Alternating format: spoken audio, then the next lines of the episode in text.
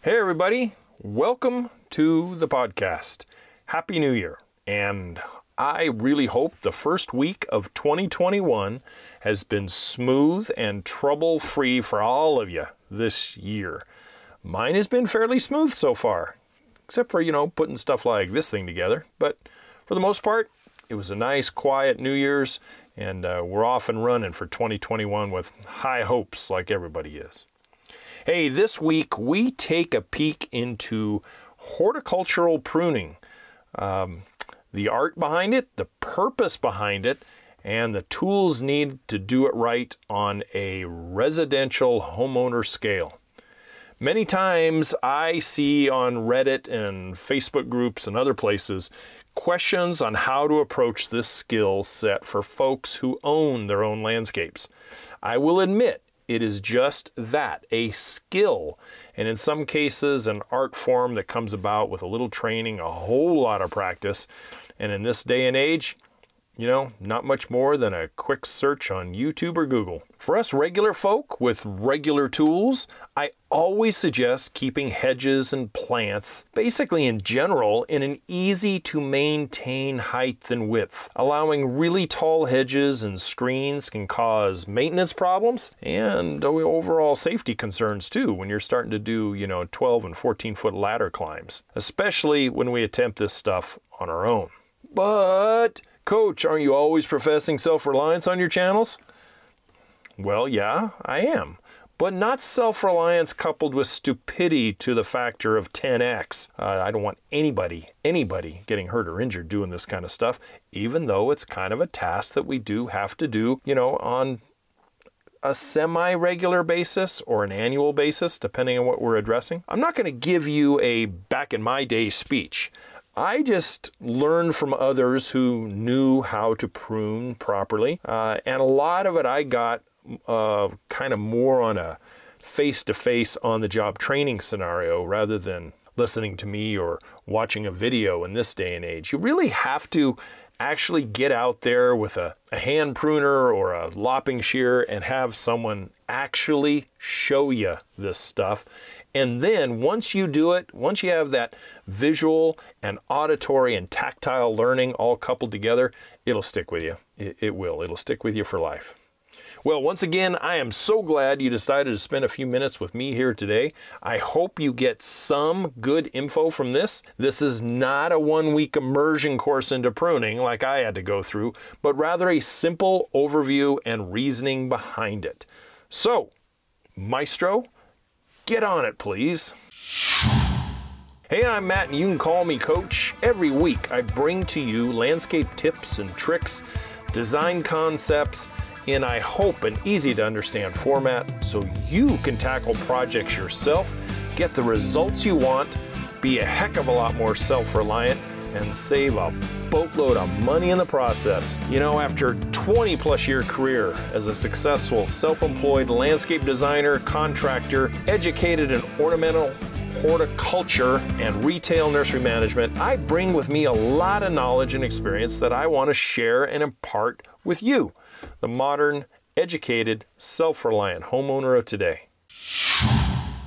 Okay, everybody, hey, pruning as I found a formal definition of it, pruning is defined as a horticultural practice involving the selective removal of certain parts of a plant, such as branches, buds, and roots. The practice entails targeted removal of diseased, damaged, dead, non productive, structurally unsound, or otherwise unwanted tissue from a crop or landscape plant. How's that for a definition?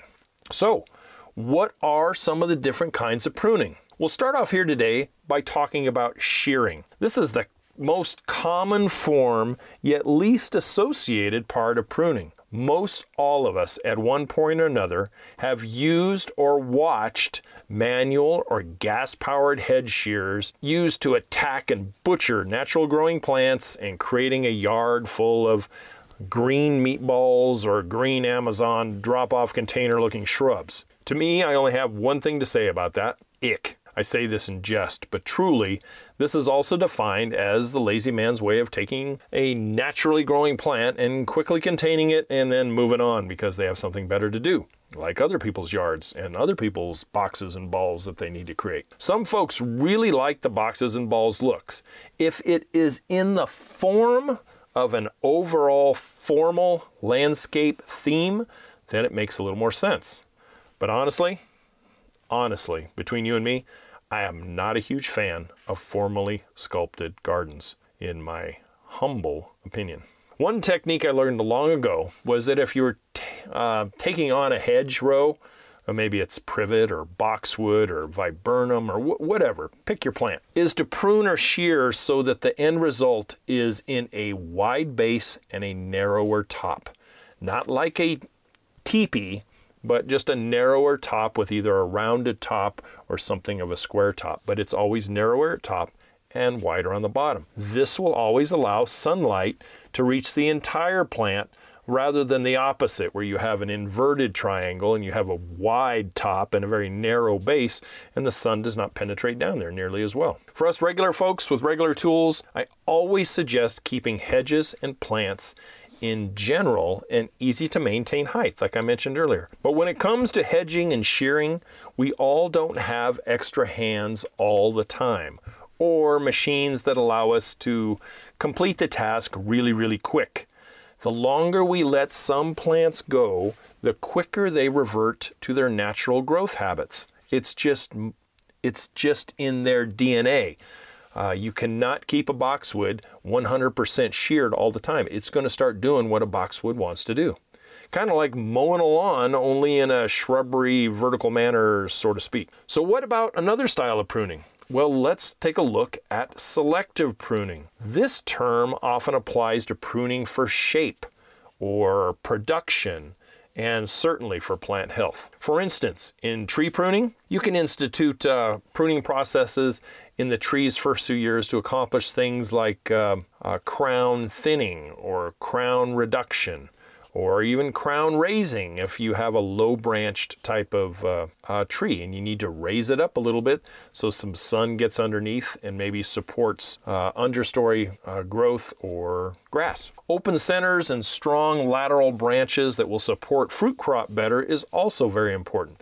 This allows for a sturdier scaffolding and spacing of branches to ensure tree safety, house safety, people safety, and when it's loaded down with those yummy summer fruits, fruit safety, and you don't end up with huge broken branches. In fruit tree pruning, we initially prune for shape, then expand on increasing fruiting wood and fruiting spurs, and then down the road a few years when you have old or non productive wood anymore. You see a lot of this in berry pruning, blueberries, older apple trees, and plum trees, but uh, we're talking several years down the road before you start removing dead wood, unless there's a problem. I remember uh, as a young lad in the retail nursery business, and during bare root fruit season for customers, when they went out to the bins and they pulled up their uh, nectarine tree and a cherry tree and an apple tree and a few other things, and they came up to the registers, and I always used to ask them, would you like me to prune them before you, you take them home with you? And they'd say, Oh, that would be very nice. I had always had this little disclaimer. What I'm about to do is going to shock you a little bit, but it's to ensure the, the proper takeoff for your bare root tree in a, in a month or so. And then, and then I would take that tree and reduce it by at least 50%. Then I would take a look at the root zone, since it's bare root, and I would look at and see if there's any broken or damaged major roots and give them a quick, sharp pruning. And then I would hand it back to them and just watch their mouth stand there agape. It was uh, quite a learning experience for them. But they understood it. They just kind of, you know, how they're so proud they got the best one in the bin. And then all of a sudden they're walking up to the register and I take it and I go, like Edward Scissorhands and hand it back to them. And they go, I just paid $14 for what? Anyway, I think you get the, I think you get the, the scope of what I'm trying to say. You know, when I, when I was at Weed Patch Ranch, I had to tackle 90 Frantoio olive trees every year or every other year, mostly for shape, but in many cases, like increased production uh, base cleaning because it always wanted to kind of revert to a bush, and some fresh wood production year after year after year. I'll tell you what, guys, I'll share with you. I used to love, love how that orchard looked after I got done pruning it and then all the green spring growth and everything was all cleaned up and I'd get out there with the ride-on mower and, and mow up and down the aisles and then I'd stand back and just go, whoa! You know, here's a couple of shots. I know you can't see it on the podcast, but if you check it out on the channel over on YouTube, you will see it. Now, when addressing pruning of fruit trees, most think of dormant pruning and spraying tasks, you know, dormant spray tasks. But I have very successfully pruned peach and nectarine trees when they got just too bushy right in the middle of growing season or fruit production. The developing fruit saw very little sunlight and it delayed ripening. So I would selectively get out there and thin out the centers and reduce the crown, you know, the, the overall green on top and really open it up a little bit.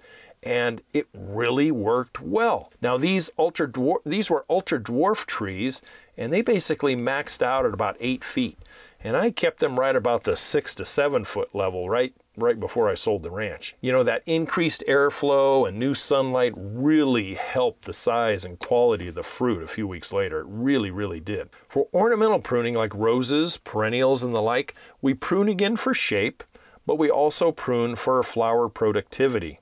Roses, for instance, do get their collective haircuts in the winter, like we probably all know about a little bit, but selective pruning throughout the growing season really helps extend flower production. It reduces seed head production and it keeps the plant in a grow and bloom mode rather than a seed production mode where it really slows down and almost goes semi dormant by the middle of the summer prune those plants back to, and we're talking about roses now, prune those things back to that five leaflet branchlets to encourage new blooming side shoots that'll just keep the plant going for the remainder of the year. Now, perennials, they respond wonderfully to deadhead pruning or a total plant reduction and then a reflushing out, if you will, after each bloom cycle. One plant in particular comes to mind, and that was the various kinds of tick seed or coreopsis. Man, I had a lot of those, and they loved throwing a big bloom in the spring. Then dad would come in, haircut them back, and they would keep on keeping on for months. And I do mean six to seven months. And I would feed them once a month and they would just perform. Man, they were I love those plants. Then in winter, they would basically die back to the ground and I would clean up the dead plant matter in February before new growth would show. But only if no frost was predicted, which is rarely ever after January. So let's take a look at our last type of pruning today. This is the decorative pruning genre. This involves, uh, if if you would, uh, the artistic side. Uh, we talked about the shearing boxes and balls, and in its truest form, yes, it is decorative, I guess. But here I speak more to the sculpting and the artistic side of the pruning world. Taking plants that normally are bushes and carefully nipping and tucking and exposing the, the scaffolding or the skeleton of the plant so as to be more decorative and ornate, if you would. Uh, for instance, we always think about bonsai as the ultimate form of decorative pruning, and it really is. You know, taking a bunch of Japanese maples as seedlings and putting them in a very shallow, narrow tray and allowing them to grow up and create a miniature forest, it boggles my mind. It actually does. And I've seen hundreds and hundreds of these. And oh my gosh, the, the patience that is needed. Using conifers to make these works of art are an age old hobby that are not just for the small miniaturized sculptures, but truly also landscape sized specimens pruned in bonsai theory that look windswept or layered and topiaried in some cases. Quite stunning. The patience that goes into it is amazing. One thing you can really do for yourself is take a take a pruning class that is sponsored periodically by your local county's cooperative extension and their master gardener program. A couple three weekends maybe, maybe 4 hours or 2 hours on a Saturday it can really bolster your confidence and allow you to go back and tackle your landscape with pruning shears or whatever to a real productive end. You know what I'm saying? Not to mention, if you go onto YouTube and you just type in proper way to prune an apple tree, proper way to prune a grapefruit tree, or whatever you might want, guaranteed guaranteed you will find all that you want to know and then some. Then go out there and address it. Now, when addressing the tools, the tools for properly tackling these tasks, the list is really rather short, depending on what you have inherited in your landscape plant wise through purchases that you've made or have chosen to plant yourself. If you plan right in the beginning, it will really minimize the most chores later as the landscape matures. Remember, uh, remember a video over on the YouTube channel where I talked about right plant, right place, right reason? That paragraph that I just gave you is exactly the purpose behind it to reduce a lot of the maintenance that people have to expose themselves to all the time. I think if you had four tools at your disposal, you can do 90% of all residential landscape pruning tasks. Those tools are a good set of hand pruners, beyond all else, a good set of quality hand pruners. The other one is a good set of um, lopping shears.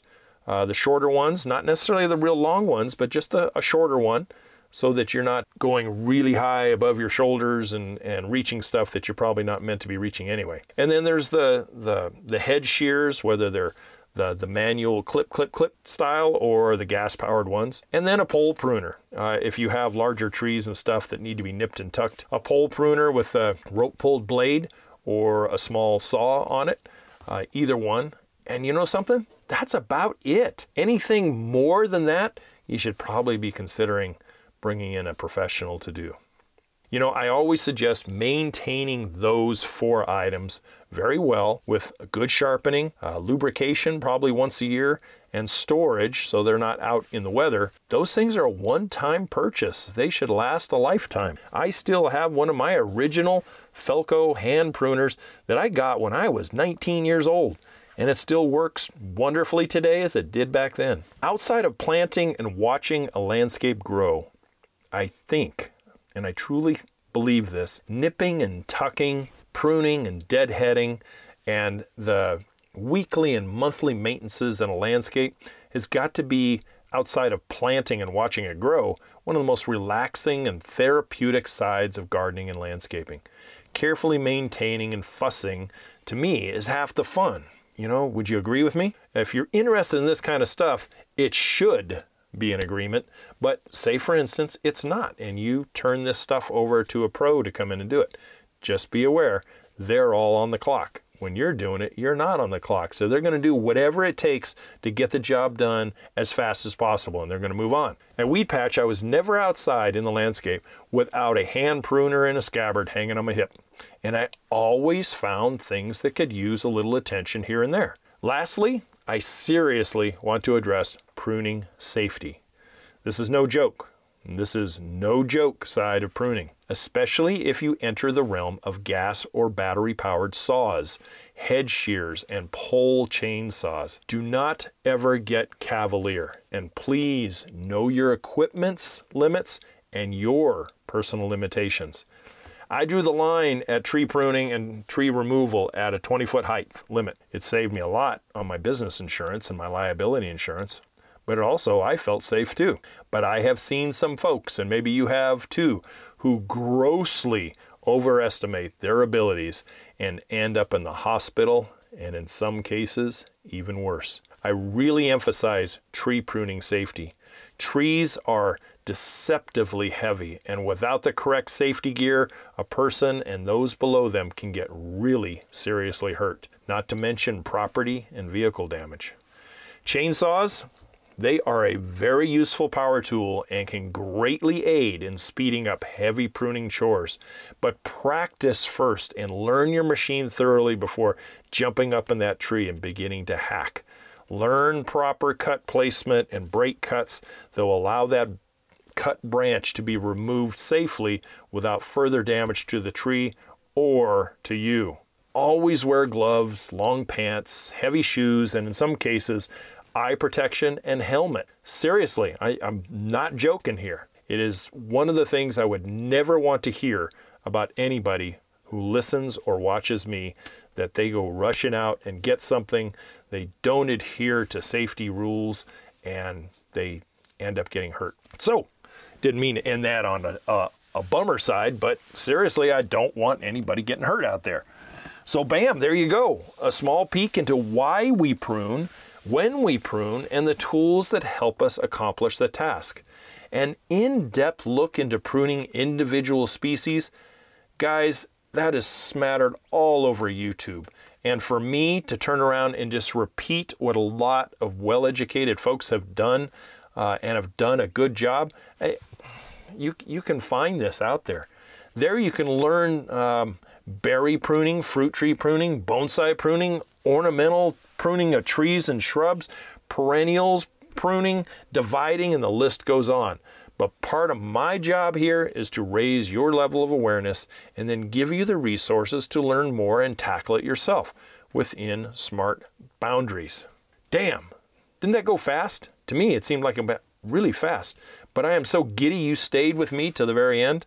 I hope to see you next week, every Friday, for another informative episode here on the podcast and a great video over on the YouTube channel. The YouTube channel will obviously have a few pics and photos that make may make you chuckle a little bit this week regarding pruning and safety concerns.